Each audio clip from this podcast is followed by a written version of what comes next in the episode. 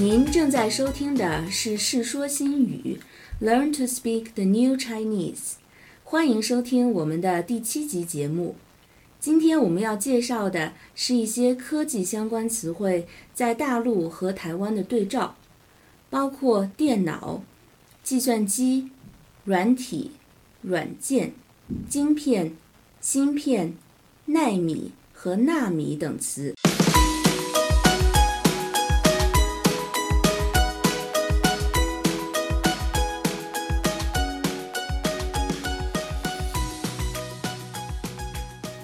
好，今天我们有两位来宾李子谦和孙家伟同学，欢迎你们。谢谢。嗯，欢迎你们。呃，家伟，呃，你的专业是什么啊？我的专业是全球供应链管理。嗯，这个专业非常实用，特别是在现在的形势下，全球供应链应该是支撑全球化经济的重要力量。可以请你简单介绍一下这个专业主要学习的是什么吗？可以，我们学习的是物资流通、制造管理和企业资源管理。基本上，只要一家公司需要制造或销售产品，都需要先掌握好他们供应链的活动。哦，现在我对全球供应链管理这个专业有了更多的了解，谢谢你的说明。呃，那么子谦呢？我是电脑软体专业，主要学习的是用代码设计并维护软体系统来满足用户的要求。哦，这个也是目前特别火的一个专业。嗯，只是你刚才说的电脑和软体这两个字，和在我们大陆说的会有些不同。我们一般会说计算机软件专业。哦，我以为计算机指的是 calculator 的意思。那么在大陆 calculator 怎么说呢？哦，在大陆 calculator 我们会叫计算器。这个很有意思。那在大陆会使用电脑这个词吗？呃，也会，比如说笔记本电脑就是 laptop，台式电脑，嗯、PC 等等。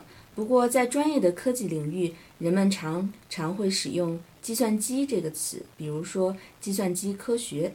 明白了。那既然 software 在大陆叫软件，那么 hardware 是不是硬件呢？嗯，你说的很对。那除了刚刚提到的几个字之外，两岸在科技词汇上说法不同的例子还不少呢。比方说，在手机、计算机或者是其他电子设备上的一个非常重要的小东西 chip，在大陆我们叫芯片，在台湾就叫晶片，是吗，王老师？嗯，是啊，晶片厂商会以纳米为单位，也就是英文的 nanometer 来显示它的技术力量。纳米指的是晶片的长度单位，晶片纳米的数字越小，就代表越先进，性能也越好。哦，对了，PC 在大陆是台式电脑吗？我们在台湾叫个人电脑。那么 Apple Computer 是不是叫苹果电脑呢？啊，很有意思。是的，我们会说苹果电脑。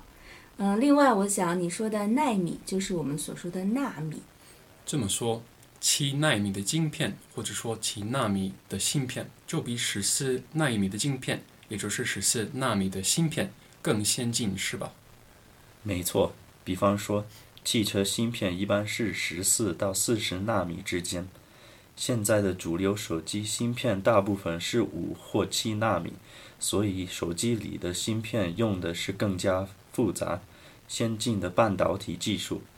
嗯，我听说苹果手机的供应商台积电正在大步提高它的纳米尖端技术，预计该技术将在 iPhone 15 Pro 和即将推出的苹果电脑中亮相呢。听说前段时间受疫情等因素影响，全球很多国家都出现了芯片短缺的问题，很多产业都受到了不同程度的冲击。我想，在这个数字化时代，电子产品几乎已经成了生活必需品，芯片在手机、电脑、汽车中都不可或缺，因此保障全球芯片供应链的稳定就显得格外重要。嗯，一点也没错。